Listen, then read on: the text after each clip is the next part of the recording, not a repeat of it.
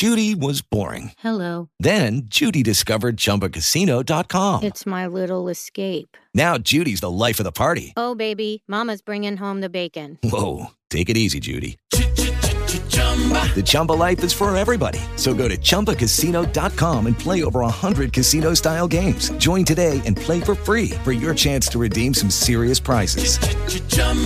ChumbaCasino.com. No purchase necessary. Void where prohibited by law. 18 plus terms and conditions apply. See website for details. With the Lucky Land slots, you can get lucky just about anywhere. This is your captain speaking. Uh, we've got clear runway and the weather's fine, but we're just going to circle up here a while and uh, get lucky. No, no, nothing like that. It's just these cash prizes add up quick. So I suggest you sit back, keep your tray table upright, and start getting lucky. Play for free at LuckyLandSlots.com. Are you feeling lucky? No purchase necessary. Void where prohibited by law. 18 plus terms and conditions apply. See website for details. Ok, bentornati, bentornati cari amici di Economia Italia, qui questa sera, anzi direi fantastico devo dire, qui questa sera per la prima puntata con ospite, ma in verità la seconda di questo, di questo show, insomma di questo show, Mirko Parabellum. Grazie mille Mirko per aver accettato. Grazie a te, in versione full black, no? In versione full black perché con queste nuove specialità che sto Tecnologie. cercando di mettere a punto, esatto, escono fuori queste cose molto molto interessanti, però eh, insomma, Mirko ha il suo schermo verde, ho cercato di eliminarlo in post-produzione con OBS, spero che non ci siano problemi di sorta. Detto questo, non penso che ci siano da fare presentazioni, a meno che vuoi, vuoi flexare un pochino. Ma non so cosa ci sia da flexare, nel senso, faccio il mio lavoro al meglio delle mie possibilità e ma flexiamo una bella citazione, no? Io faccio tutto ciò che è degno di un uomo, chi osa di più non lo è. Macbeth. Assolutamente, molto, molto carina. Guarda, questa qua me la segno quasi quasi, deve essere, deve essere figa. Comunque, questa sera eh, avevamo deciso di parlare una quarantina di minuti, poi ci sarà uno spazio per le domande, quindi sicuramente ci sarà modo di eh, parlare insieme a voi. Ecco, abbiamo deciso di, par- avevamo deciso di parlare, qua mi alzo un po' il mic perché dalla chat mi dicono che sono troppo basso, avevamo deciso di parlare di eh, sanzioni economiche alla Russia. In particolare, Mirko mi ha inviato alcuni articoli e alcuni reportage molto interessanti su questo tema. Quindi, non so, Mirko, se vuoi iniziare su alcuni aspetti che secondo te sono critici o se vuoi inizio io a introdurre. Allora, sì, era nato anche da un dibattito con Michele, quindi prendi questo, Michele. Ehm, No, sul, dis- no. sì, sì, sì, sì, sì, sul discorso di cinismo, lui dice: No, no, ma secondo me è finita la guerra, no? È cambiato tutto. Io sono un po' più cinico e ho detto: Ma vediamo, nel senso, secondo me pecunia non olet, tempo qualche mese dopo la guerra e gli affari continueranno. E al che mi sono sbagliato, infatti ho mandato una freccettina a Michele e ho detto: Guarda, Michele, mi sono sbagliato, non è vero che gli affari riprenderanno dopo la guerra, sono già ripresi durante. E sono andato a fare un po' di indagini, a vedere, no? ehm, un giro strano, questo me l'ha consigliato anche mm, alcuni contatti russi che ho, ed è venuto fuori un giro assurdo dove Mhm. i brand praticamente ehm, non è che hanno chiuso, cioè ti spiego cosa fanno, perché poi va di caso in caso. Alcuni Ok, brand, ok, vista vai. l'ondata eh, di ovviamente indignazione rispetto alla guerra, fanno dei grandissimi post sui loro social dove dicono no, no, no, no, no, noi ci siamo ritirati eh, dalla Russia, no? E però cosa, vai a vedere i loro store in Russia, ti dici sono chiusi, li hanno venduti? No, non li hanno venduti e non li hanno chiusi. Li hanno praticamente messi in modalità freeze, cioè sono fermi, continuano a pagare l'affitto, continuano a mantenere lo store, ma non lo vendono, ok? Perché fai così? Perché sai che appena finisce questa storia lo riapri. Altri brand invece più furbi cosa Mhm. hanno fatto? Hanno chiuso il loro store originale, ma continuano a rifornire altri store che Mhm. vendono la loro merce, Apple, eh, Adidas, eh, Zara eh, e tanti altri. E altri ancora invece hanno usato una tecnica che insomma chi si intende di economia dovrebbe conoscere. Per esempio la Coca-Cola cosa ha fatto? Si è comprata il 22,5% dell'azione di Dobre Cola e continua con la formula Coca-Cola a vendere Coca-Cola. Wow. Tu sai cosa, cosa succede quando poi si aprono nuove azioni e fai una diluizione no, delle Sì. azioni? e quindi Ecco, cos- perché? Perché così possono dire contemporaneamente di non essere più in Russia, ma sono allo stesso tempo in Russia e bloccano eh, se qualcuno tenta di copiare e vendere Coca-Cola con il loro brand. Perché ovviamente come si sono ritirati stavano venendo fuori una valanga di copycat, no? Invece così riescono a tamponare l'eventuale eh, furberia di, di copia del brand. Cosa succederà quando la guerra finisce? Aprono nuove azioni all'interno di, queste, mh, di questa ditta, la Coca-Cola diventa al 51%, si può ribrandizzare Coca-Cola. Sì, ci sono queste situazioni eh, che potrebbero essere nate, però eh, ad esempio pensiamo a Starbucks. Pensiamo a Starbucks Mm. perché secondo me quello eh, ce ne sono anche altri di esempi eh, e voglio raggiungerli tutti se è possibile in questa chiacchierata. Eh, però pensiamo a Starbucks. Starbucks cosa ha fatto? C'è questo rapper, Starbucks ha chiuso ovviamente, però c'è questo rapper che ha deciso di aprire una nuova catena di prodotti col nome Starbucks. O meglio, un nome molto simile a quello di Starbucks. Anche il logo assomiglia molto, Ah, invece il di logo, essere esatto. la Mermaid, c'hanno tipo una ragazza russa con il simbolino. Eh, insomma. Esatto, questo rapper è molto filo, filo putiniano, almeno così scri- eh, viene scritto, viene descritto, poi non lo so se è vero, non è, non è questo il tema, credo, però nota di contesto. Detto ciò, questa persona cos'è che fa? Decide di eh, aprire appunto questo negozio che ricorda molto Starbucks, quindi caffè pessimo ad alto, ad alto Ad alto. Quello non è cambiato, eh, non preoccupate, il trademark è rimasto. Esattamente, esattamente. E cos'è che, cos'è che non può vendere? Il frappuccino, perché il marchio, cioè scusatemi, il brevetto di eh, appunto di Starbucks eh, è sul frappuccino, quindi questa cosa loro non la possono vendere. Quindi in verità c'è questo prodotto che è Star di un'altra Coffee azienda, Star Coffee, perfetto, grazie mille, che è di un'altra azienda che si inserisce proprio nei posti dove c'era Starbucks Mhm. e prova a vendere questo prodotto. Ecco, qua cos'è che ci leggi? Cioè, secondo te qual è la volontà? Ma sai, qualcuno ha venduto veramente, e però bisogna vedere se quelle sono delle teste di legno che poi rivenderanno, bisogna vedere quello che succederà dopo. Altri usano t- tutti questi magheggi di cambio di brand, prestito di brand, freeze del brand. ehm, e la cosa che a me fa ridere è che in Occidente tutte queste ditte fanno dei post assurdi su Facebook, sui loro social, dove dicono: no, no, noi ci siamo ritirati dalla Russia, siamo fra quelli che non si macchieranno di sangue in questa guerra. E noi ne abbiamo trovate già un centinaio. E non stiamo parlando di piccolo imprenditore italiano eh, della Valpadana che vende qualche migliaio di scarpe fatte a mano. Stiamo parlando di brand come Adidas, cioè roba Apple che aveva fatto il mega annuncio e invece vai in uno store in Russia e puoi comprare tranquillamente la- l'iPhone 13, l'iPhone 14, eh, non dallo store Apple, ma da uno store gemello che viene rifornito dalla Apple. E questa cosa qui, eh, praticamente come lo fa uno, cominciano a farlo tutti, perché dicono se quello li va franca così, perché io dovrei perdere soldi.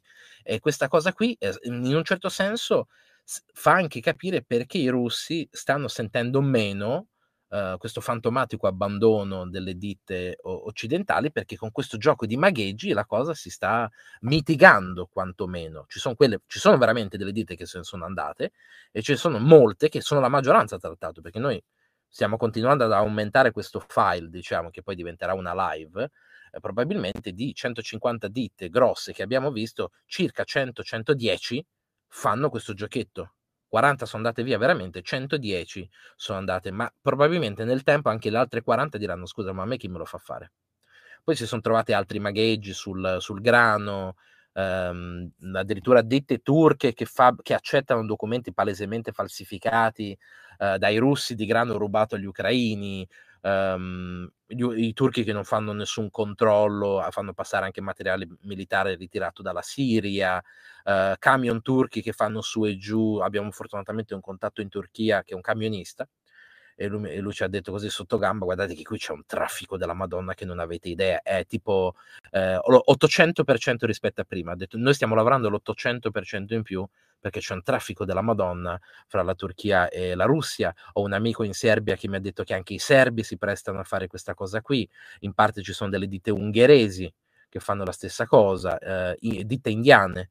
Eh, in India, per esempio, mh, sono stati stanziati 5 trilioni, eh, scusa, 5 miliardi di dollari per tutto un discorso di eh, ditte che vogliono aprire produzioni di semiconduttori che però non, non- neanche lo Stato indiano ha voluto dichiarare quali sono queste ditte che vogliono investire e, e- fa capire che sta nascendo un mercato parallelo anche per, anche per quanto riguarda i semiconduttori.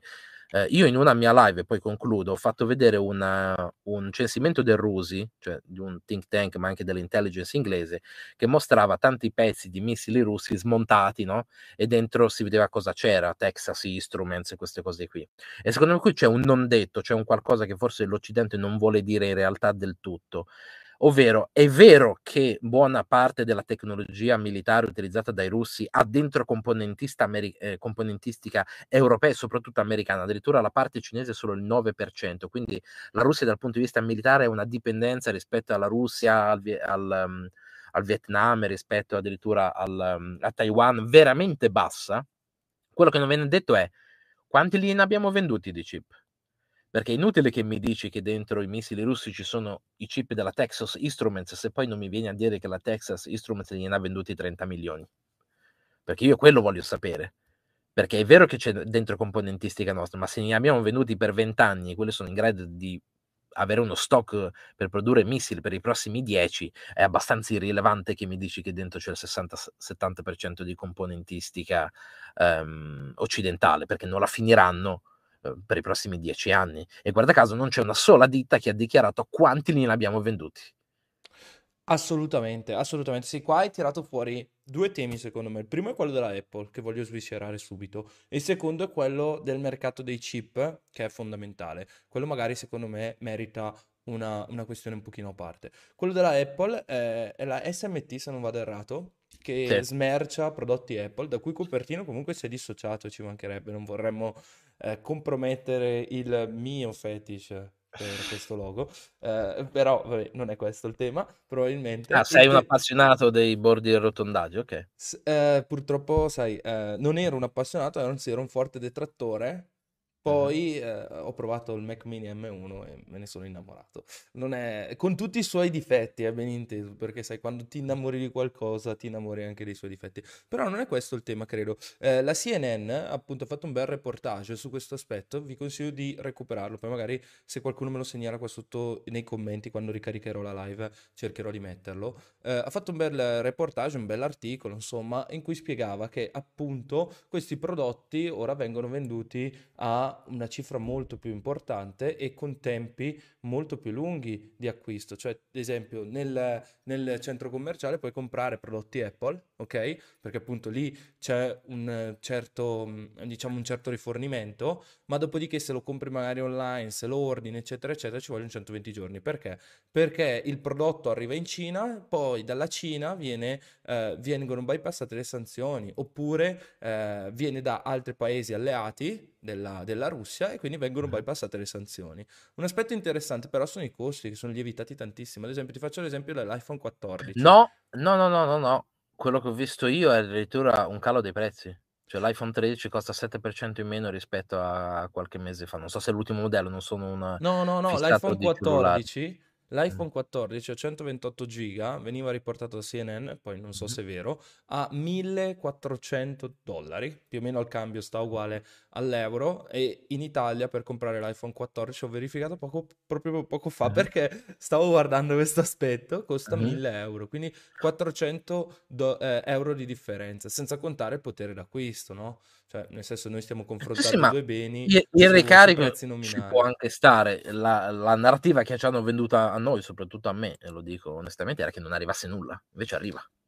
Assolutamente, questo, questo è un aspetto, cioè non arriva niente dall'Occidente direttamente, quindi indirettamente, sono tutte quelle cose che già accennavo sulle fa- sanzioni quando feci quel video eh, Sanzioni Vittoria di Pirro, nel senso che sì, sono utili, sì, eh, sono, sono fantastiche sotto certi aspetti, ma bisognerebbe anche raccontare alle persone che non possono coinvolgere tutto e anzi ci sono metodi per superarle. Un C'è esempio anche che il discorso cito, delle sanzioni secondarie, no? Eh, assolutamente. evidentemente non stanno avendo effetto. Sarebbe quelle sanzioni, lo spiego per chi Vai, non le vai, vai. conosce, dove gli americani ti vendono la blueprint, cioè il progetto di una cosa, tu la produci, ma loro ti dicono occhio, non la puoi vendere a quelli. Certo. Questo sarebbe il, senso, se no ti facciamo le sanzioni. Ti ehm, ricordi anche- le sanzioni all'Iran? Eh, Mhm. Una nota banca italiana tentò di Sì. bypassarle e fu colpita. Quindi dipende sempre dall'attore in gioco, dipende sempre dal potere coercitivo dello Stato in questione e ovviamente più ci sono persone che sono coinvolte nelle sanzioni, più queste sanzioni sono stringenti. Ad esempio, ti cito un aspetto che da una parte ehm, si ricollega a quanto dicevi all'inizio, cioè attenzione perché dopo potrebbero ritornare, quindi ci sono alcune situazioni in cui effettivamente magari quel, quel prodotto torna disponibile alla fine della guerra, ok? Giusto per intenderci. E ci sono delle situazioni in cui magari non sarà disponibile. Però ad esempio i Zara, il marchio Zara, è legato a un'azienda molto importante che si è ritirata dal mercato russo, ma allo stesso tempo sta continuando a pagare gli affitti. Almeno sembrerebbe così da, da un, um, da No, no, c'è scritto proprio negli store, eh? Proprio Ah, negli ok. store c'è proprio un cartellino che dice temporaneamente chiuso. Cioè, lo dicono proprio nello store. Yes. Quindi neanche senza nascondere troppo la cosa. Infatti dentro c'è ancora tutto il materiale in esposizione, eccetera. Cioè non è Sì. che hanno venduto baracche e burattini. Assolutamente, ma ehm, il- anche poi ritornando sulla questione chip, petrolio, comunque quelle risorse che magari sono più al centro del dibattito e delle sanzioni, lì ci sono da considerare due aspetti. Prendiamo la Turchia per dire. La Turchia ha la possibilità banalmente di bypassarle un po' le sanzioni perché non è completamente allineata alle decisioni europee o alle decisioni svizzere o, o altre decisioni. Invece, appunto, la Turchia può fare da bypass. Stessa cosa il Kazakistan per dire, stessa cosa quella pratica di trasferire il prodotto da una nave all'altra in acque internazionali. Okay, round two. Name something that's not boring. A laundry? Ooh, a book club. Computer solitaire, huh? Ah, sorry, we were looking for Chumba Casino. That's right. ChumbaCasino.com has over 100 casino style games. Join today and play for free for your chance to redeem some serious prizes. ChumbaCasino.com. No purchase necessary. Where prohibited by law. 18 plus terms and conditions apply. See website for details.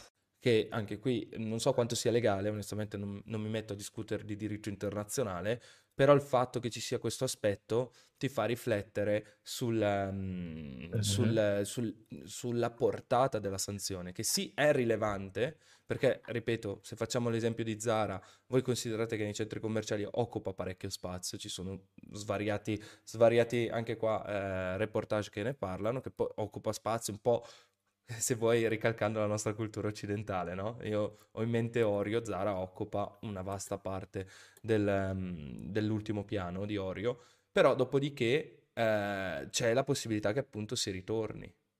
Quindi ancora, queste sanzioni sono più per invogliare la gente a fare altre decisioni, sono un modo per proseguire la politica eh, verso altri mezzi, oppure dobbiamo considerarle più come un'arma letale, eh, diciamo dal punto di vista della guerra. Allora, dicono che il tuo volume è basso e il mio è alto, quindi ho allontanato un po' il, micro- Ok, il mio di aspetta, allora ti microfono. abbasso un poco. Vai, vai quindi pure. ditemi se, se va meglio. Ehm, sì, a me interessa non tanto l'aspetto dell'iPhone 14 o di un maglio- maglione di Zara o le scarpe dell'Adidas che è robetta, eh, più in ambito militare, cioè nel senso se passa questa roba, figuriamoci se non passa la- le forniture militari, perché se passano degli attori commerciali, figuriamoci un attore statale, dove ha molto più potere d'acquisto e più potenziale eh, anche per fare coercizione o per comprare degli stock enormi, quindi dove ci sono più interessi c'è anche più volontà insomma di vendere queste cose. Quindi mi interessava sapere se di questa cosa ne dovrò parlare con Marco Bussi, se è possibile sapere o stimare quanta roba abbiamo venduto ai russi, perché questa storia dei russi che hanno finito i missili a crociera, che ci stanno dicendo da otto mesi, che è una balla, perché è una balla, perché se uno va a vedere eh, l'ultimo attacco che è avvenuto sull'Ucraina è uno dei più grandi dall'inizio della guerra per quanto ehm, numero di missili utilizzati, sembra più un discorso interno fatto soprattutto dagli inglesi del tipo eh, no, no, no, no, resistiamo ancora un po' che i russi stanno quasi per finire tutto e invece sistematicamente arriva una nuova ondata di missili, il che era vero finché c'era, c'era solo quell'analisi del Rusi dove si vedeva che dentro c'erano i chip. Eh, se manca il dato di quanti li abbiamo venduti quindi possiamo stimare quanti ne hanno prodotti e quanti sono in grado di produrne, beh, è un, è un dato abbastanza velitario, cioè un numero di cui non te ne fai assolutamente niente. È inutile stimare che loro hanno 5.000, fra i 5.000 e i 6.000 missili da crociera, se non siamo in grado di stimare quanti ne sono in grado eh, di produrre in base a quello che gli abbiamo dato. E siccome abbiamo i dati, ah, sappiamo la componentistica perché è stata analizzata pezzo per pezzo, basta andare a vedere quanti pezzi gli abbiamo dato. Così sappiamo se veramente il loro stock eh, è più o meno su quella cifra lì, o se questi hanno comprato letteralmente qualche centinaio di migliaio di, di questi chip e quindi tecnicamente sono in grado di produrre forse questi missili per dieci anni. Secondo me questo è un dato importantissimo eh, per capire il grado di sostenibilità dell'attacco russo e quanto noi dovremmo sforzarci negli anni, anche perché i russi in questo periodo stanno facendo il, tri- il triplo turno, cioè loro stanno cominciando ad avviare una produzione di guerra che è simile a quella della seconda guerra mondiale, cioè 24 su 24. Da noi no. Da noi il, il fornitore maggioritario è l'America, America che già sta facendo notare dei segni di stanchezza dove dicono che noi diamo il 90%, gli ucraini, io questo calcolo l'ho già detto in altre live, consumano 6.000 munizioni al giorno, cioè vuol dire 180.000 al mese. Gli americani non hanno fatto grande uso di artiglieria negli ultimi vent'anni, perché la guerra di solito si conduceva o con un attacco missilistico o con le truppe corazzate. E quindi cosa è successo? Che gli americani negli ultimi 20 anni sono passati da circa 10 milioni di munizioni che producevano dal 59 ai primi anni 90 a una nuova produzione cambiata negli anni 90 di eh, 100.000 munizioni al mese, perché è quello che bastava per fare addestramento e tenerne un po' in stock. È stato stimato da molti analisti che gli americani hanno dai 2 milioni e mezzo ai 4 milioni di munizioni. Se uno fa, va a vedere che ne hanno già mandate 900.000 agli ucraini e che gli ucraini ne consumano a un tasso di 180.000 al mese e che la guerra aumenterà come proporzione di numeri, perché lo vediamo, tra poco dovremo parlare anche della seconda mobilitazione occulta russa, eh, ne ho parlato ieri da Ivan Greco alle... Mh, mhmm, 19.30, sì. eh, con un aumentare delle truppe per entrambi i lati, aumenterà anche il consumo di munizioni. Quindi con, eh, con la stima più alta dello stock di munizioni americane, gli ucraini consumerebbero quello stock in 18 mesi. Okay. E secondo me alcuni segnali che lanciano gli americani, come alcuni giornali dove dicono guardate che state vincendo, forse l'opportunità di mercanteggiare ora che state vincendo, perché se questa guerra dovesse durare un altro annetto o due annetti, non si sa se ci sarà né la, la volontà di sostenervi a livello politico né la capacità um, militare. Perché? Perché gli americani comunque sono coinvolti da tutte le parti, non possono mandare tutto quello che hanno lì e poi magari si apre un altro scenario di, di guerra altrove. Quindi un minimo di stock lo devono mandare. E se anche mandassero solo quello che producono, non basta a ottemperare le richieste e i consumi eh, degli ucraini, soprattutto in una guerra che aumenterà eh, di intensità e di, mh, e di, volume. Queste sono tutte cose che secondo me mettono un po' di pepe al culo agli ucraini nel tentare ancora ora in inverno a battere il ferro finché è caldo per tentare di eh, non dare tempo ai russi di assestarsi proprio su questo discorso qui. Quindi tutto questo discorso economico, logistico, eccetera, che poi è la parte più importante della guerra, perché la guerra si sostiene in questo modo qui, si collega molto anche a questo discorso um, della Coca-Cola, di Zara, eccetera, perché se ci riescono loro, figuriamoci se non ci riesce lo Stato russo. In via allora, traversa, la domanda, la domanda che ti pongo qua, secondo me c'è una riflessione. Ipotizziamo che eh, appunto materiale bellico possa arrivare alle loro, ehm, appunto in Russia, ok? Ipotizziamo che sia 100 questo materiale bellico, giusto per intenderci. Ora, di questo 100, a seguito delle sanzioni, quanta quota parte effettivamente arriva? Primo tema, secondo me, da sviscerare, perché se anche soltanto arrivasse 30, 40, 50, 60, ma non più 100, effettivamente c'è un effetto. Poi capisco, c'è anche l'altra parte, i costi che si, può, che si deve guardare. Però, e dallo stock, in... cioè se non esatto. sappiamo quanto i russi ne hanno prima, non sappiamo se ne hanno bisogno. Per anche questo, esatto, eh. assolutamente un altro, un altro, aspetto principale perché ovviamente sale la domanda a seconda del, insomma, della rotazione del magazzino, come, come, come, viene gestito. Certo che è un aspetto che i russi comunque non hanno saputo gestire molto bene, la logistica, ce lo raccontavi te ancora agli inizi del conflitto. E un altro elemento importante è Ok? Noi glielo forniamo anche tutto. Sì, ma su che base temporale? Perché se prima era 30 giorni e poi diventa 120, 170, 200, anche questo è un altro elemento, ok? Che ci fa creare una sorta di indice a tre fattori, da una parte la capacità di magazzinamento, dall'altra ovviamente la capacità di approvvigionamento e dall'altra ancora le tempistiche dello stesso. E, e secondo me è fondamentale capire questi aspetti perché possono rallentare effettivamente il conflitto. Cioè, ipotizziamo che io perda 20% ogni sei mesi. Se poi non riesco a colmare quel 20% e sono sempre in deficit, magari ovvio che non ne perdo tantissimo poi alla fine della fiera, però continuo a perderne un poco poco poco, ok? Fino a che non ce l'ho più. Sì, fra l'altro glielo dico, queste cose non è che se me le invento io perché faccio i calcoli per conto mio, per Mm. quanto li abbia fatto anche sui consumi degli HIMARS, quando la gente diceva, ah, che succederà quando gli ucraini riceveranno 50 HIMARS? Ho detto nulla, spareranno due volte e poi non avranno più munizioni, la gente non si rende conto di cos'è la produzione annuale di HIMARS, circa 9120 pezzi, e di quanto vengono consumati. Io ho fatto un calcolo addirittura molto a ribasso, ho detto se gli ucraini hanno 22 HIMARS, ok? E Mhm. sparano una volta al giorno, col 50% dei missili, consumano ogni mese circa 3.000 missili. Quindi in Mm. 3-4 mesi li hanno finiti. Infatti cosa abbiamo visto? Abbiamo visto una grossa intensità degli HIMARS per due mesi e mezzo, ora si sentono pochissimo gli HIMARS. Perché? Perché hanno bisogno di accumulare quello che gli americani li mandano. Quindi hai queste fasi dove accumuli munizioni, le spari, fase di stanca. Non hanno un munizionamento continuo in grado di ehm, poter sostenere un- un'offensiva in continuità. Questi buchi danno agli russi tempi per, per riprendersi praticamente. Questo è il loro problema. E quasi tutte le stime, fra l'altro l'articolo che ti ho mandato è della CNN, cioè la Yes. CNN che dice che gli, eh, gli stockpile di munizioni da 155 e degli HIMARS non reggono il consumo in Ucraina. E se questa guerra aumenta, come numeri Mhm. sembra che sta aumentando, perché da quello che tirano fuori i russi si parla già di 700-800 mila uomini per gennaio e febbraio. Considerate che erano 140 mila a combattere su circa 180-190 mila. Ora ne sono arrivati 300 mila nuovi, ok? Mhm. E ora a gennaio febbraio ne arrivano altri. Si, si triplica il numero, triplica una parte, triplica anche l'altra, triplicano anche i consumi di munizioni. E, e Sì. se già adesso hanno problemi, eh, già un- questa è comunque una cosa anche allarmante per i militari, cioè nessuno aveva previsto un livello di consumo, una- un, un livello di guerra di attrito come sta avvenendo in Ucraina. Cioè le guerre moderne, classiche, simmetriche, eh, ai tempi nostri hanno un, un consumo di munizionamento spaventoso.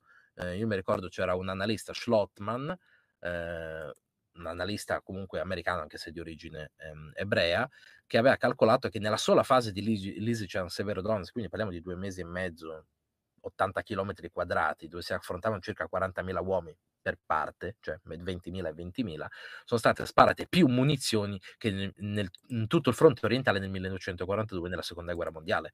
Quindi rendiamoci conto di qual è il livello di, ehm, di fuoco a cui si arriva mh, oggi. Quindi la parte logistica, secondo me, è, è la più importante. Quindi sapere questi numeri sui chip ci potrebbe dare dei dati fondamentali per stimare per davvero le capacità belliche della Russia e anche il bisogno della Russia, che significherebbe anche per gli americani, spero che facciano questo genere di analisi, fare anche sanzioni più mirate. Eh, ma queste sanzioni più mirate, no, che tu dici. Cioè, quello che dico io è, ehm, spesso e volentieri, secondo me, si fa l'errore di mettere in relazione, per quello prima ti citavo i costi, che appunto sanzioni più mirate o sanzioni meno mirate siano il tema della discussione. Perché? Perché altrimenti noi ci perdiamo troppo. Il punto è che, mm, che è una cosa che è importante da tenere in considerazione. Noi fino a- al primo gennaio 2023, se non vado errato, poi potrei sbagliare la data, però mi pare da inizio 23, non andremo neanche a attaccare il petrolio russo. Eh, che questo è un, tema. Quindi il fatto che questo prezzo salga non è correlato necessariamente, direttamente ai prezzi del, del petrolio russo. Quindi anche qui io ripeto eh, quello che dicevo prima. Il tema principale è capire qual è l'impatto di queste sanzioni e soprattutto saperlo comunicare. E, e purtroppo questo, a mio avviso, è lo stesso problema che abbiamo visto col Covid, se mi concedi. Sì, Cioè, la comunicazione è completamente sbagliata. una Sono state comunicazione... vendute come la panacea di ogni male su questa guerra, eh, Yes. vendendo una speranza che non c'era, né storicamente né, né dal punto di vista fattuale, perché tutto il mondo non è allineato con noi. Storicamente quasi tutte diciamo, le, le sanzioni o comunque gli embarghi sono falliti da Napoleone alla guerra d'Etiopia, quindi è stata venduta malissimo. Poi c'è il contraccolpo, quando la gente vede ma come ci avete detto che sarebbero servite, poi non servono, beh la gente poi si incazza anche. No, assolutamente. La gente si incazza anche perché, perché gli è stata venduta questa notizia, per cui loro ehm, subiranno immensamente, tra l'altro nel breve cosa assolutamente a mio avviso falsa, nel senso che loro avranno dei problemi nel lungo, sicuramente nel breve ci sono già dei problemi come l'accesso ai mercati, la disponibilità del credito, il fatto che si deve stringere, ehm, si devono stringere le cinghie, insomma, dal punto di vista sia pubblico, cioè lo Stato deve fare degli interventi e deve rinunciare ad altri interventi eh, con la sua mano pubblica, sia dal punto di vista monetario, nel senso che c'è stata quella stretta monetaria là, eh, all'inizio fatta dalla, dalla governatrice della banca centrale russa che è estremamente estremamente competente. Quindi sicuramente questo, questo aspetto rientra nel, nel gioco. Dopodiché è stato venduto anche il fatto che bastavano le sanzioni, per cui tanti, a mio avviso personale, poi magari voglio sentire la tua opinione, si sono convinti che eh, bastavano le sanzioni senza inviare armamenti e la Russia comunque sarebbe collassata, comunque c'era una presa per cui si poteva arrivare a un negoziato, a un tavolo di pace. Io credo che non sia questo l'elemento.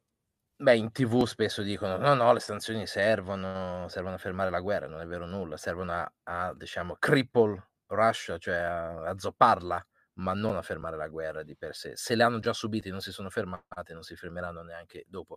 Volevo rispondere anche a qualche domanda che leggevo, no, qualcuno dice: "Come fanno ad armare 700.000 uomini?" Ecco, secondo me il giochino che fanno i russi non è tanto armare i loro, perché come Mh-mh. abbiamo visto li armano male, è ve è forzare l'Occidente ad armare gli ucraini. E secondo me i russi puntano sul fatto che noi non siamo tanto disposti ad armare 700.000 o 1.000.000 di ucraini per fare lo stesso giochino della Russia, mentre i russi sono un po' più disposti a mandare al sacrificio i loro uomini. Eh, purtroppo il carico bellico eh, degli ucraini è a noi, cioè gli ucraini secondo me sono anche disposti a schierare un milione di uomini. Il problema è che eh, dal giaccone alla ciabatta, al dentifricio, a- alla razione K, gliela dobbiamo mandare noi. E secondo me i russi giocano proprio su questo fattore se già ci sono un po', diciamo, di, un po' di noia, un po' di stanca all'interno dell'Europa e l'America comincia a far vedere che hanno un po' di problemi a fornire così tanto munizionamento, alzano il tiro eh, per vedere se noi cediamo. It is Ryan here, and I have a question for you. What do you do when you win? Like, are you a fist pumper? a woohooer, a hand clapper, a high fiver. I kind of like the high five, but if you want to hone in on those winning moves, check out Chumba Casino. At chumbacasino.com, choose from hundreds of social casino style games for your chance to redeem serious cash prizes. There are new game releases weekly, plus free daily bonuses. So don't wait. Start having the most fun ever at chumbacasino.com. No purchase necessary. Group. Void were prohibited by law. See terms and conditions. 18 plus. Quando il gioco si fa pesante. Non perché i russi se lo possono permettere, ma perché probabilmente è una delle poche carte che possono tirare anche da un punto di vista etico-morale loro, perché loro possono permettersi di fare queste porcate, noi meno. Eh, gli ucraini ancora meno, sempre rispondendo a un'altra domanda, eh, gli ucraini non hanno praticamente produzione bellica.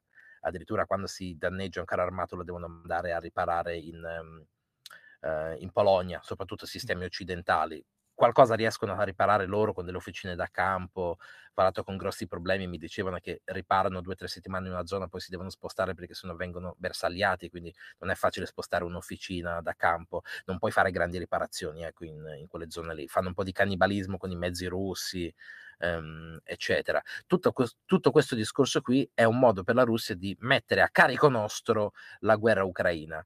E se fino ad oggi c'è stato il sostentamento, già si comincia a scricchiolare, quindi loro possono giocare proprio su questo fattore, vedere quanto noi siamo disposti veramente a infilarci in questa storia con dei numeri triplicati e magari giocano proprio su quello, cioè giocano su un, su un collasso del supporto occidentale, insieme a altre strategie, strategia di distruggere la rete energetica ucraina, anche se io sento, scusate il termine, posso dire stronzate qui? Sì, sì, sì, vai tranquillo. Um, sento stronzate da gente che non capisce nulla di questi argomenti, ma parla, dove eh, i russi colpiscono la rete energetica ucraina, ma gli ucraini riparano comunque tutto. No, la rete ucraina sta andando sempre peggio perché la rete ucraina fondamentalmente è stata costruita in epoca sovietica, quindi tutte uh, le casse di derivazione, i pannelli insomma dove passano i cavi elettrici, i trasformatori, eccetera, sono di epoca sovietica.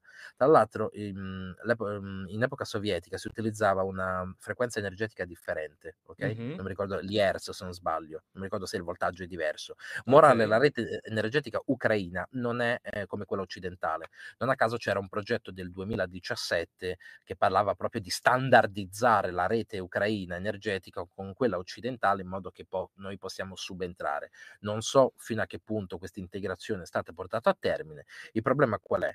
che i russi, distruggendo la rete energetica ucraina, rendono semi impossibile per gli ucraini ripararla, in parte perché quell'equipaggiamento è di stampo sovietico, quindi avranno un tot di pezzi, ma non è infinito, e quindi andrebbe sostituito con quello occidentale. Um, e in parte perché una produzione civile di roba che dovesse cambiare una volta ogni vent'anni non è alla pari di una produzione di, eh, militare.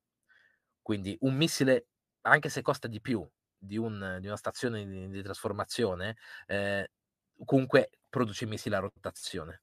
Mentre quante stazioni di trasformazione produci? E in più tutto questo andrebbe di nuovo a carico degli occidentali. Cioè siamo noi che dovremmo fornire tutta questa roba qui perché gli ucraini non sono in grado di produrla um, per conto loro. Quindi la strategia russa, sia quella della distruzione, oltre al danno ovviamente secondo me morale, eh, i russi forse in maniera sbagliata pensano che aggravando la situazione della cittadinanza, la cittadinanza si ribellerà contro lo stesso paese, a me sembra che si incazzano ancora di più, onestamente, um, tentano di portare verso l'Occidente tutto il carico della guerra, sia nella uhm, sussistenza del sistema energetico ucraino e probabilmente anche vitale, quindi medicine, um, soldi, perché praticamente sono in bancarotta, uh, sia militare, tutto all'Occidente, contando che a un certo punto l'Occidente dice anche basta. Secondo me questo è il gioco che stanno facendo loro, perché dal punto di vista militare non riescono ad avere una vittoria militare, quindi spingono molto su questa cosa qui, che magari mh, mhmm, si vede lentamente l'effetto, no? Ma piano piano si accumula, si accumula, si accumula, perché eh, io lo dico, io do i numeri che mh, mhmm, girano, i numeri intercettati, per esempio dei missili eh, da parte di, degli ucraini, perché non ci sono delle fonti terze che dicono altrimenti. E i numeri che dicono gli ucraini, cioè 75, 76 missili su 90 intercettati, puzzano rispetto ai danni della rete energetica, cioè non torna. Se ne intercettassero così tanto, la rete energetica non starebbe deteriorando come sta deteriorando. Quindi mi sembrano dei numeri esagerati perché i contatti ucraini mi dicono, mi, mandano tutti i giorni, eh, Kiev situazione energetica e degli acquedotti sempre peggiore, quindi no, o non stanno dietro ai danni nonostante le intercettazioni eh, di missili russi o i numeri che danno non sono congrui e magari le esagerano un po'. Beh, certo, però scusami un attimo, se me ne arrivano 100, io sto dicendo che ne riesco a intercettare 80, sono, sono sicuramente molto più bravo, no? Volendo guardare. Ma detto questo, mi hai fatto ricordare, quando mi hai parlato appunto di questa, questa standardizzazione dei... Adesso io non so se è un falso storico, se è una cosa vera, mi correggerai, però delle ferrovie, che in Russia... Eh... Hanno lo scartamento più piccolo. Esatto, uno scartamento più piccolo e questo non permetteva appunto agli alleati di, di, insomma, di utilizzare il treno come mezzo per andare poi a eh, muovere, posizionare truppe e ovviamente anche rifornimenti. Lo Questo conosco sicuramente. storicamente perché quando passavo da piccolo tra Polonia, Cecoslovacchia, Polonia, Russia, perché poi ho visitato un po' di tutto, mi ricordo che si doveva proprio cambiare treno perché cambiava dallo scartamento occidentale allo scartamento sovietico. Quindi sì, c'è anche questo problema qui. Non so quanto gli ucraini abbiano integrato la rete occidentale o se siano completamente al, al 100%. Cosa sto bevendo? Sto bevendo eh, tè da un barattolo, perché sono pigro e non ho voglia di versarlo nella tazza, quindi mi faccio i barattoloni da un litro. Ci sta, ci sta. È come io quando utilizzo questi cosoni qua che di solito si portano in giro, ma io invece lo uso. E ringraziatemi che non è whisky in the jar. Ok, faremo una live se vuoi verso le 23, mezzanotte, eh, me lo dicevi prima, io ho lì un, bel- un bellissimo Caoilla che non si vede, però è sempre da utilizzare, io penso. Ovviamente in modo consapevole perché questo non deve essere interpretato come un, eh, eh, un consiglio all'abusivismo, no, al consumo in modo smodato. No, guarda, sai, del... sai, sai cos'è il discorso della guerra? Che Sì. tutti guardano le esplosioni, guardano i missili, le unità che si combattono, eccetera. Eh, in realtà la guerra è più noiosa, nel senso che l'80% è logistica. Sono queste considerazioni qui di stampo logistico, di stampo produttivo, ehm, il motivo per cui i russi hanno basato tutto sui treni, queste cose qui. Sono quelle che poi veramente conducono la guerra, perché se no, se tu mandi, come abbiamo visto, dei tactical battle group russi per strada, eh, tempo un mese non hanno più rifornimenti e devono tornare indietro, cioè durano veramente poco a livello di sostentamento. Quindi questi sono i fattori più importanti dietro ai combattimenti. Mhm. che poi hanno un peso che non vedi all'inizio, lo vedi mano a mano, lo vedi mano a mano perché tutti partono da uno stock, no? Ma se poi il tuo consumo è superiore allo stock, nel tempo non riuscirai a ottemperare alle richieste del campo. E se la tua dipendenza è totalmente esterna, beh, dipendi dalla volontà politica di altri paesi. Questa è la spada di Damocle che hanno gli ucraini ehm, alle spalle. Quindi, al netto della loro capacità militare che è elevata, eh, poi uno può dire li hanno addestrati la Nato, sì, ma hanno, hanno imparato bene. Quindi diamo a Cesare quel che è di Cesare. Eh, loro- la, la loro forma mentis, la capacità di flessibilità di agire anche grazie alla rete di intelligence occidentale è molto superiore a quella ehm, dei russi, ma non è lo stesso a livello industriale, cioè essenzialmente la capacità industriale russa al netto delle sanzioni è, è into- è intoccata. Quello che producevano prima producono ora. C'è anche questa cosa strana di valutare un carro armato, un missile. Io leggo i, i- i russi per aver, per aver causato i danni alla rete energetica ucraina hanno speso 10 miliardi. No, sono una cavolata. Quella è una valutazione commerciale del valore di quei missili il costo produttivo è una scemata rispetto a que- cioè un carro armato non costa 3 milioni di dollari, quello è il prezzo se tu sei l'India che lo vuole comprare, ma a livello di costi interni, di materiali che estrai da solo e dei tuoi lavoratori che costano meno, il costo di un carro armato è fra i 300 e i 500 mila. Quindi quando vedi quei grandi numeroni hanno perso Certo. mille carri armati uguale 10 miliardi, no, in realtà è quasi Dipende sempre qual è il driver che tu vai a costruire e come lo costruisci. Certo, si può fare in termini faziosi, come si può anche fare Per in... dirlo, per farlo capire proprio velocemente, è come se noi valutassimo le perdite della Fiat in base al prezzo di listino delle macchine, non al prezzo di produzione. Mm, ah, qui apriamo una parentesi enorme, nel senso che ehm, in Italia spesso e volentieri si usa il costo, il costo storico, il costo storico con gli ammortamenti e altre valutazioni. Dopodiché c'è il, ehm, diciamo, i principi contabili internazionali, ovviamente qua sto semplificando giusto per farlo capire a Mirko, che invece cercano di valutare il tutto al costo di realizzo o, o al prezzo di realizzo, cioè al valore che io posso ottenere se vendessi quel bene in quel determinato mercato eh, in quel momento. Quindi in buona sostanza si cerca di attualizzare il tutto, ok? Per renderlo più, più credibile, ecco, quel prezzo, e più, più in linea con i valori di mercato. Quindi da una parte magari si può capire che per dare un'informazione si cerca di utilizzare un parametro che sia confrontabile. Cioè, Io non dico, i parametri posso... cosa sono commerciali, cioè i parametri di Yes. costo dei carri armati che vengono sono commerciali, che non sono Se tu hai una, certo, se tu hai una supply chain interna, vale molto di meno questo paragone. Comunque, secondo me, deve esserci uno spoiler enorme in cui spieghi la metodologia di indagine, perché poi può essere anche interessante sotto alcuni profili, però la devi spiegare, credo. Ecco, questa A cosa me che non interessa molto voglia.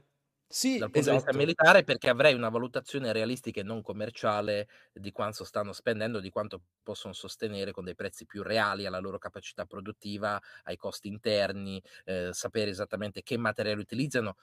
Perché se uno va a scomporre di cosa è composto un carro armato, quanto di quello che è all'interno del carro armato è prodotto internamente e nelle loro disponibilità e quanto devono andare a procacciarsi fuori e quindi le sanzioni andrebbero fatte su quello che sappiamo che loro hanno bisogno di Sì, esatto. E quanto colpisce, cioè nel senso, quello che dico io è che un conto è se io sanziono, adesso faccio la battuta, però un conto è se io sanziono una cosa che non ti fa produrre l'ABS. l'ABS.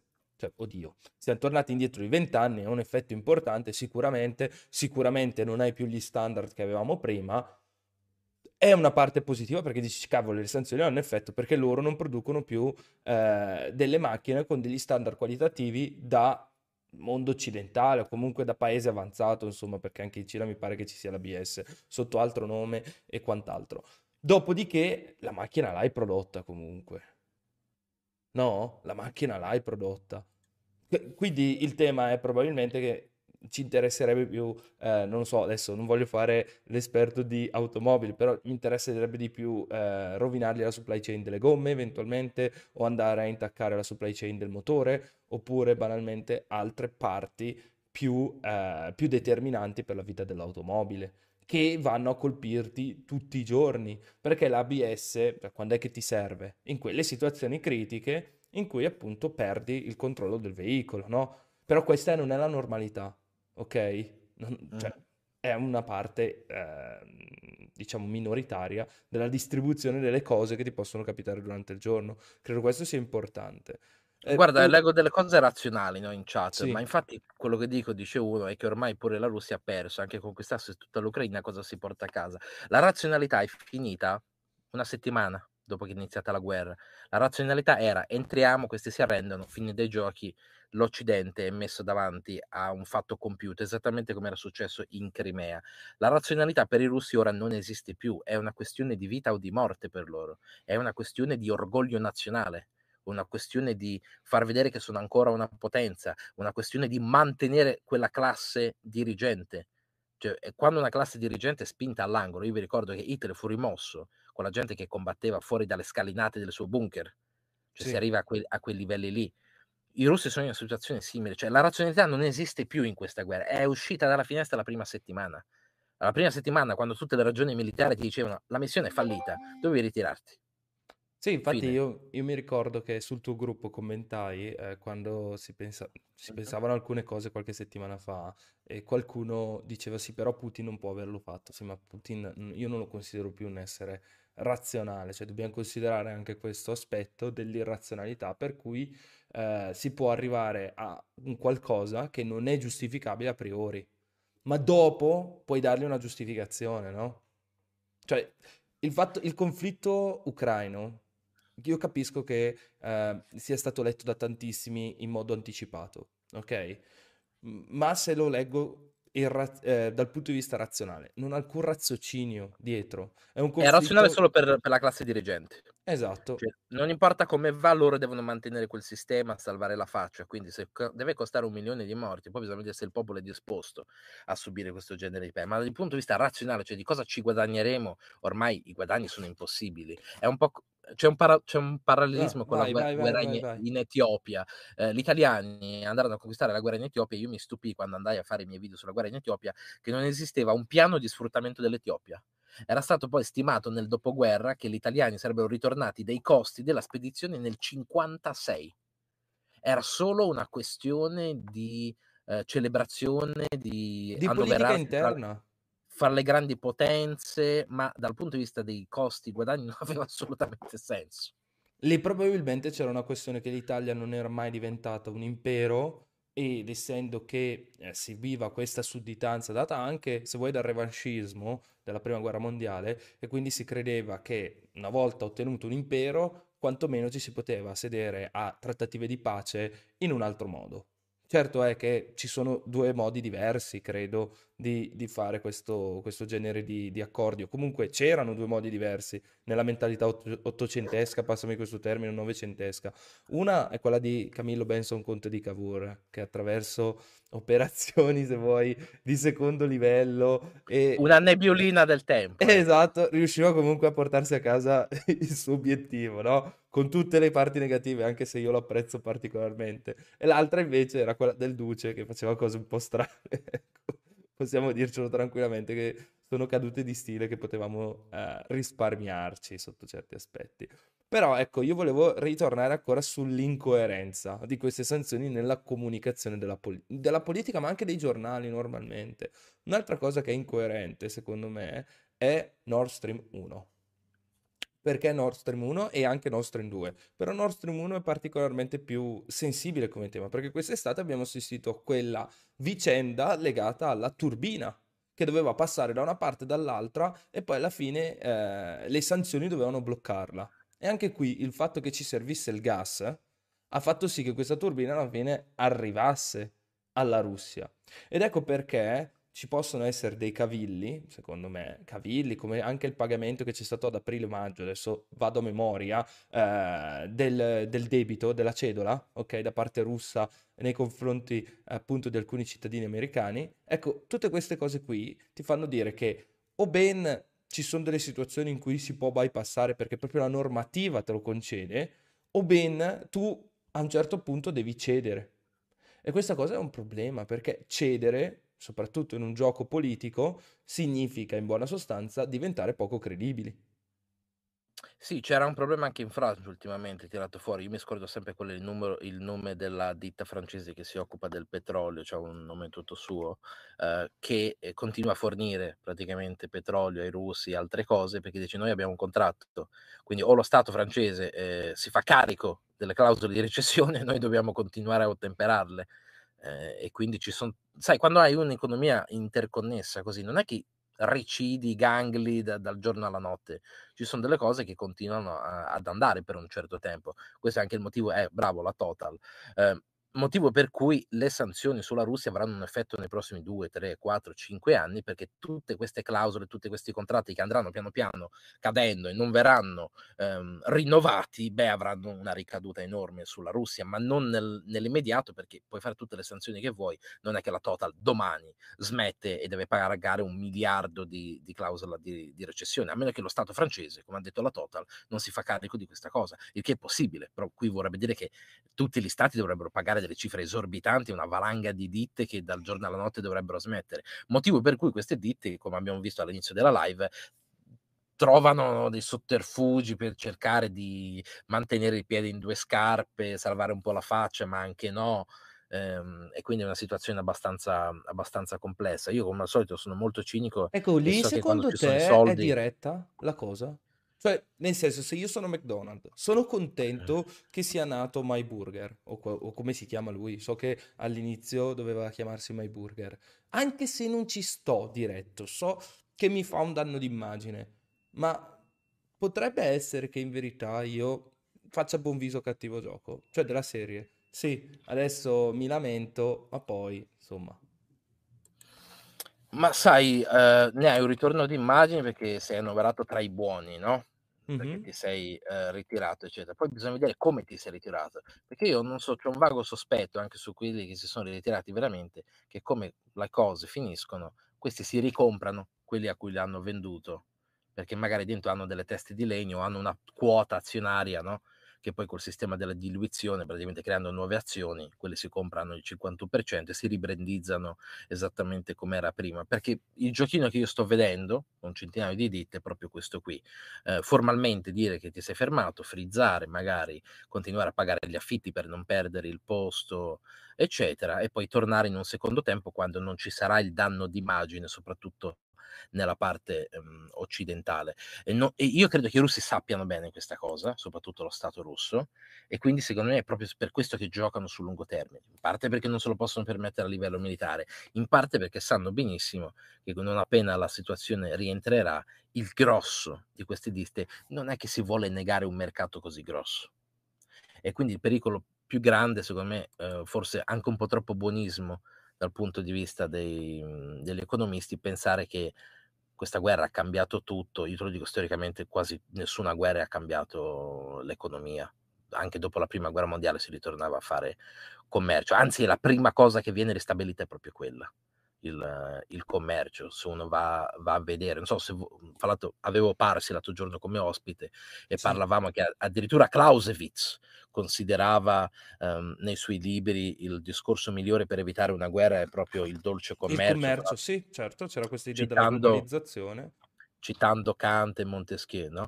Ehm, quindi perfino un, mil- un militare che si occupa di, di strategie militari eh, considerava insomma la soluzione migliore questo genere di cose qui, che dovrebbe essere anche la soluzione migliore dopo, secondo me, perché cosa vogliamo fare con la Russia una volta persa la guerra? La teniamo isolata in crisi come la Germania negli anni 20, e qui ti cito Keynes, le conseguenze economiche della pace, Sì, o ci conviene stavolta integrarla per davvero, perché cambiare all'interno è difficile che cambia con quella rete. Devi, è anche il motivo di questa guerra, secondo sì, me. però se tu ci pensi, scusami un secondo, eh, qua secondo me è un altro punto su cui riflettere. Cioè, noi non è che abbiamo detto tu sei la Russia, noi siamo l'Europa, stai per i fatti tuoi, non vogliamo farci i fatti tuoi e quant'altro negli ultimi 30 anni. Abbiamo dato anzi una mano. Eh, se tu ci pensi, la crisi del 99, se non vado errato, vado, vado a memoria, eh, è stata superata, o la crisi del 97, adesso mi ricordo, quella con No, non Yeltsin. gli abbiamo dato più di 30 miliardi noi Esatto. tranche per aiutarli quando c'era la Adesso la fila cifra per giusta io non lo so, però oltre a questo siamo in- eh, noi abbiamo sfruttato quel loro momento di crisi per eh, iniziare a investire sulle materie prime russe. Quindi su petrolio, gas e quant'altro, e la Germania è stata una delle Secondo me prime. è Quindi errore questo è stato, sì, è l'errore un economico è la differenziazione, a mio avviso. Poi vai, No, vai, vai, secondo me l'errore è stato questo, cioè nel senso noi abbiamo fatto affari con la classe dirigenziale ehm, russa, quindi le risorse che servivano a noi, invece di creare benessere per i russi, cioè investire in produzione interna. Siamo arrivati poi col McDonald's, queste scemate qui, e non rendendoci conto che dando in mano alla classe dirigenziale russa eh, l'intera gestione praticamente delle energie della Russia, tecnicamente ha dato a, loro il grimaldello per tenere praticamente per le palle il loro stesso popolo. Quindi da un punto semplicemente affaristico di cosa ci conveniva a noi, è un po', mh, so- non so se avete mai visto il film ehm, La guerra di Charlie, la storia di quel senatore americano che aveva portato il No, budget eh, dai talebani da 5 milioni a un miliardo per combattere i russi. Finita eh, la guerra hanno vinto i talebani e praticamente c'è una spia americana che dice sì, ma ora dobbiamo costruire scuole, eh, portare il benessere, eccetera. E, e lì il budget era 10 milioni, non ne fregava più niente a nessuno. E il film finisce praticamente col suono di un aereo che passa, e quello era praticamente l'ombra dell'11 settembre, no?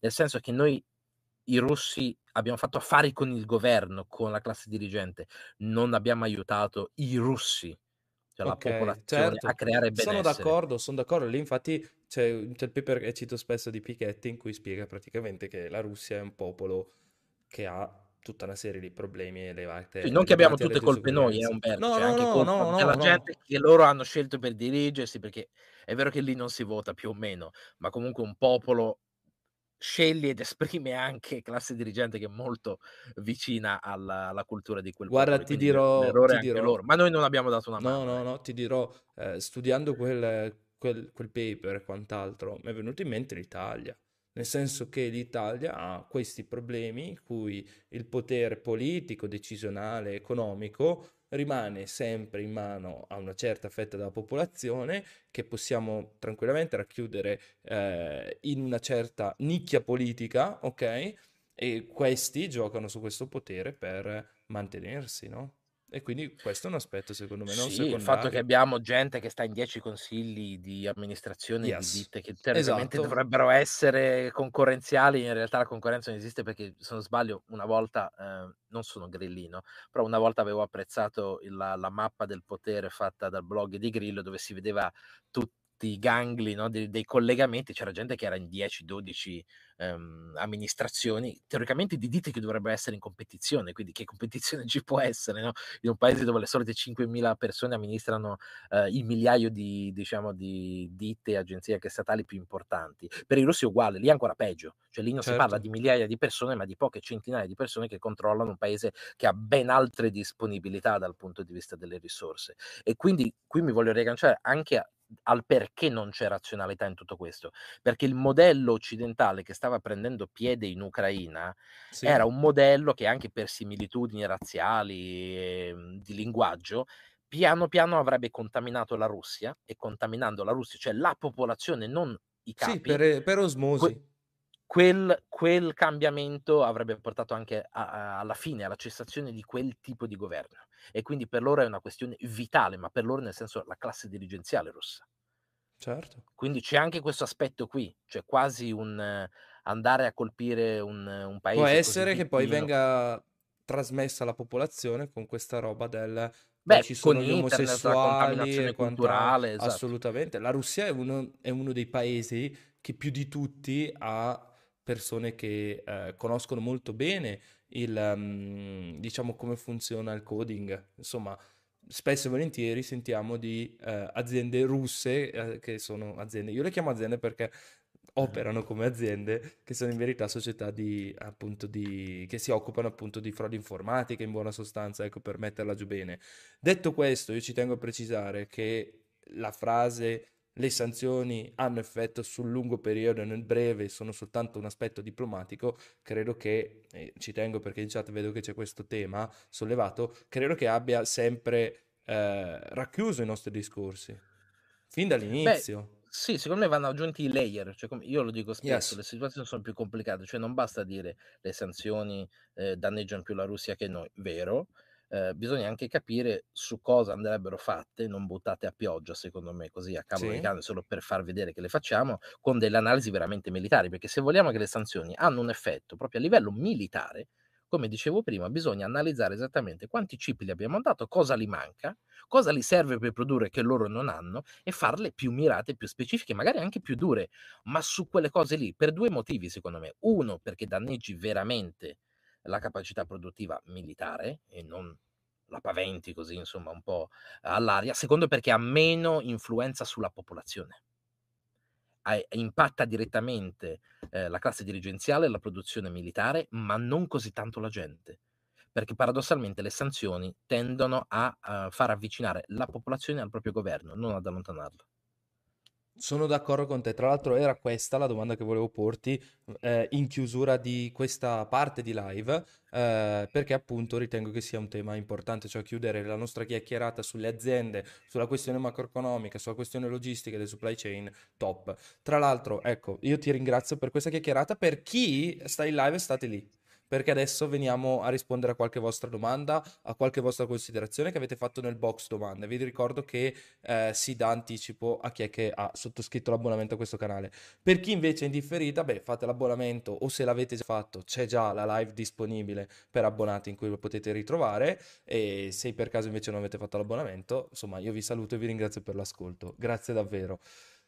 Buono, grazie mille Mirko. Insomma, Guarda, io ti domande. ringrazio, ti chiedo solo una cosa, di Sì. mettere in, lì in descrizione il link, ti mando anche il, il PDF del Rusi per- su- sull'analisi dei chip, così chi vuole andare ad Ah, approfondire. mettimelo, esatto, sì, mettimelo così io poi li, Certo. li condivido. Oh, ovviamente, quasi mi dimenticavo, seguite Mirko perché insomma non fa le live soltanto, diciamo, ospitate, ma anche il suo canale molto seguito dove si entra proprio nel dettaglio del conflitto, quindi davvero fantastico, davvero devo dire che se non, se non dormite la notte può essere un'ottima, un'ottima compagnia, a mio avviso personale. Almeno vi consiglio il sonno al peggio. quindi- No, ma mi sa che non te lo consigli, però insomma fa compagnia, ecco. Possiamo dirci così. Va bene, saluto chi è che Grazie a indifferita, te. quindi. Grazie mille.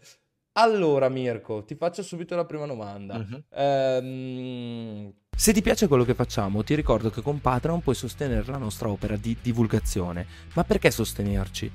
Se i nostri video ti sono stati utili almeno una volta a comprendere il mondo dell'economia, il tuo sostegno non farà morire il progetto. Progetto che ha dei costi. E per far fronte a questi costi, il supporto della community è fondamentale. Ovviamente con l'abbonamento ti saremo riconoscenti, ma non solo, perché con Patreon potrai accedere a video senza pubblicità, anticipazioni dietro le quinte, col one-to-one e altri servizi. Infine, perché manteniamo ciò che promettiamo. Con le donazioni finora ricevute abbiamo sempre migliorato la qualità dei contenuti. Basta guardare solo i video di fine 2021 per rendersene conto. Grazie mille a tutti quelli che ci stanno sostenendo su Patreon e grazie anche a te che deciderai di sostenere il nostro progetto con un abbonamento.